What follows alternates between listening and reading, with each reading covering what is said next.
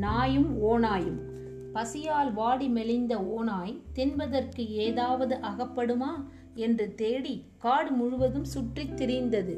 அப்போது கொழு கொழு என்றிருந்த ஒரு நாய் மகிழ்ச்சியுடன் எதிரே ஓடி வருவதை பார்த்தது. அந்த நாயை தின்றுவிடலாமா என்று ஓநாய் நினைத்தது. ஆனால் தான் அப்போது இருந்த சோர்வான நிலையில் அந்த நாயுடன் சண்டை போட்டு தோற்கடிக்க முடியுமா என்பது சந்தேகமாய் இருந்தது அதனால் அதனுடன் நட்பாய் பேச ஆரம்பித்தது. நண்பா நீ எவ்வளவு அழகாக இருக்கிறாய். நண்பனே மிக்க மகிழ்ச்சி. நான் சொல்கிறபடி செய்தால் நீயும் என்னைப் போல கொழு கொழு என்று அழகாய் இருக்கலாம் நீ இந்த காட்டிலிருந்து பசியும் பட்டினியுமாக ஏன் துன்பப்படுகிறாய்? என்னுடன் வெளியே வந்துவிடு. நல்ல உணவு கிடைக்கும். அப்படியானால் நான் என்ன வேலை செய்ய வேண்டும்? வேலையாவது கீழையாவது. ஒன்றுமே கிடையாது. வீட்டுக்கு வருகிற அறிமுகமில்லாத புதியவர்களை விரட்டியடிக்க வேண்டும். வீட்டுக்காரர்களை பார்த்தால் வாளை ஆட்ட வேண்டும். அவ்வளவுதான். அதற்கு பதிலாக விதவிதமான உணவுகள் கிடைக்கும். நமது தலையை வீட்டுக்காரர்கள் அன்பாக வருடிக் கொடுப்பார்கள். அது ஆஹா என்ன சுகம் தெரியுமா? ஓ அப்படியா? அவ்வளவு சுகமான வாழ்க்கையா?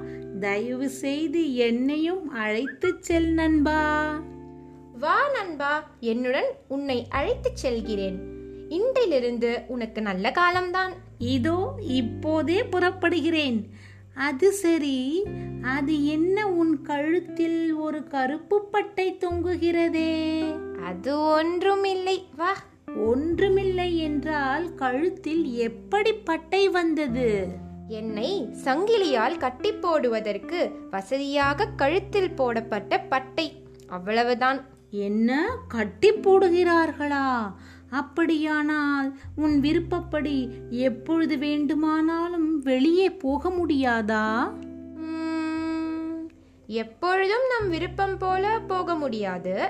அதில் என்ன பிரமாதம்? என்ன பிரமாதமா? அதுதான் எனக்கு பெரிய காரியம்.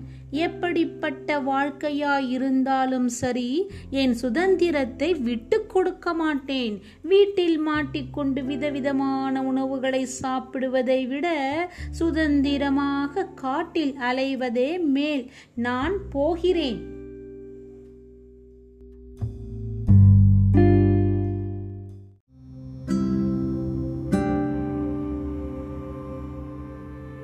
தனித்திறமை. காட்டின் ராஜாவான சிங்கம் சில நாள்கள் வெளியூர் சென்றபோது புலிக்கு தனது பொறுப்புகளை ஒப்படைத்துவிட்டு சென்றது. புலியும் சில நாள்கள் ராஜாவாக பதவியேற்றுக் கொண்டது. படை தளபதியாக சிங்கக்குட்டி பொறுப்பேற்றது.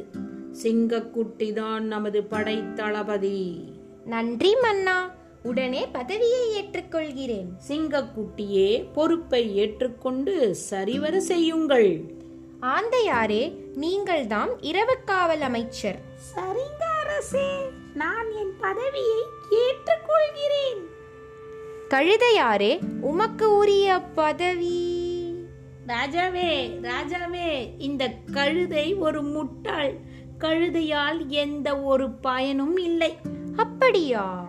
இதே போல் முயல் ஆமை இரண்டும் எதற்கும் பயன்படாது.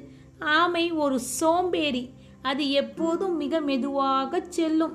முயல் எதை பார்த்தாலும் மிரண்டு மிரண்டு ஓடும். கரடியாரே வாயை மூடும்.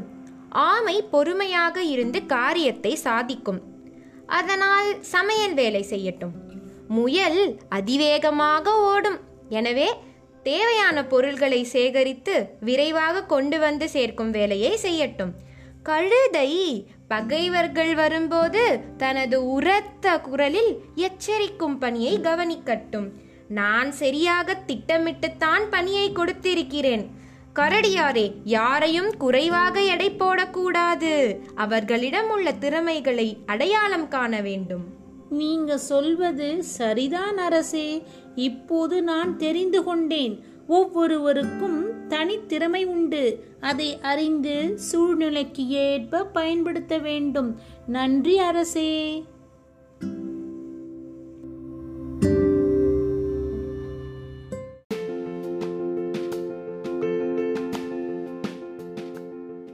ஓனான் வேலியை தாண்டும் போது அதன் வாலில் முள் மாட்டிக்கொண்டது குத்திய முள்ளை எடுத்துவிட ஊருக்குள் நுழைந்து உதவி கேட்க நினைத்தது. ஐயா உழவரே என் வால் முள் குத்திடுச்சு. கொஞ்சம் எடுத்து விடுங்களேன். உழவர் வாலில் உள்ள முள்ளை எடுக்கும்போது வால் அறந்து விட்டது. ஐயோ என் வால் அருந்து விட்டதே. ஏ உழவரே என் வாளை தரியா இல்லை உன் கத்தியை தருகிறாயா? இந்தா கத்தியை வைத்துக்கொள் ஆளை விடு.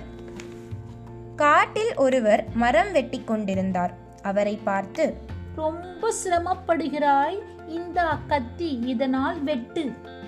கத்தியால் மரத்தை வெட்டும்போது கத்தி உடைந்து விட்டது அட கத்தி உடைந்து விட்டதே விறகு வெட்டியே என் கத்தியை தருகிறாயா இல்லை விறகை தருகிறாயா? இந்தா விறகை நீயே வைத்துக்கொள். வழியில் தோசை சுடும் பாட்டியை பார்த்தது. பாட்டி இந்த விறகை வைத்துக்கொண்டு தோசையை சுடு.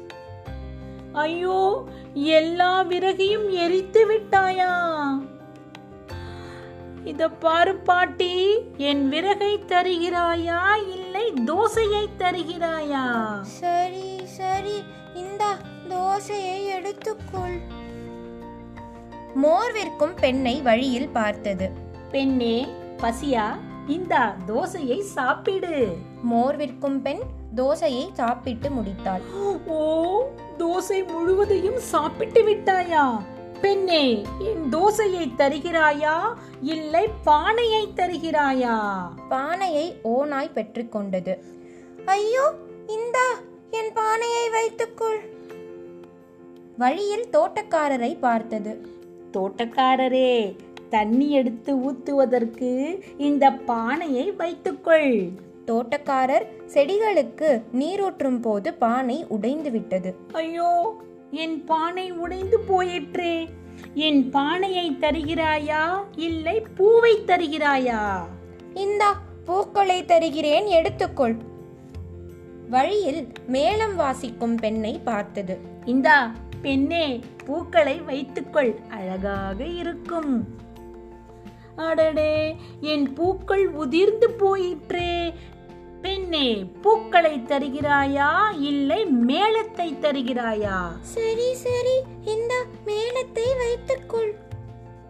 ஓனான் அந்த மேளத்தை அடித்தவாறே மகிழ்ச்சியோடு பாடியது. வாலு போய் கத்தி வந்ததும் டும் டும் டும் டும்.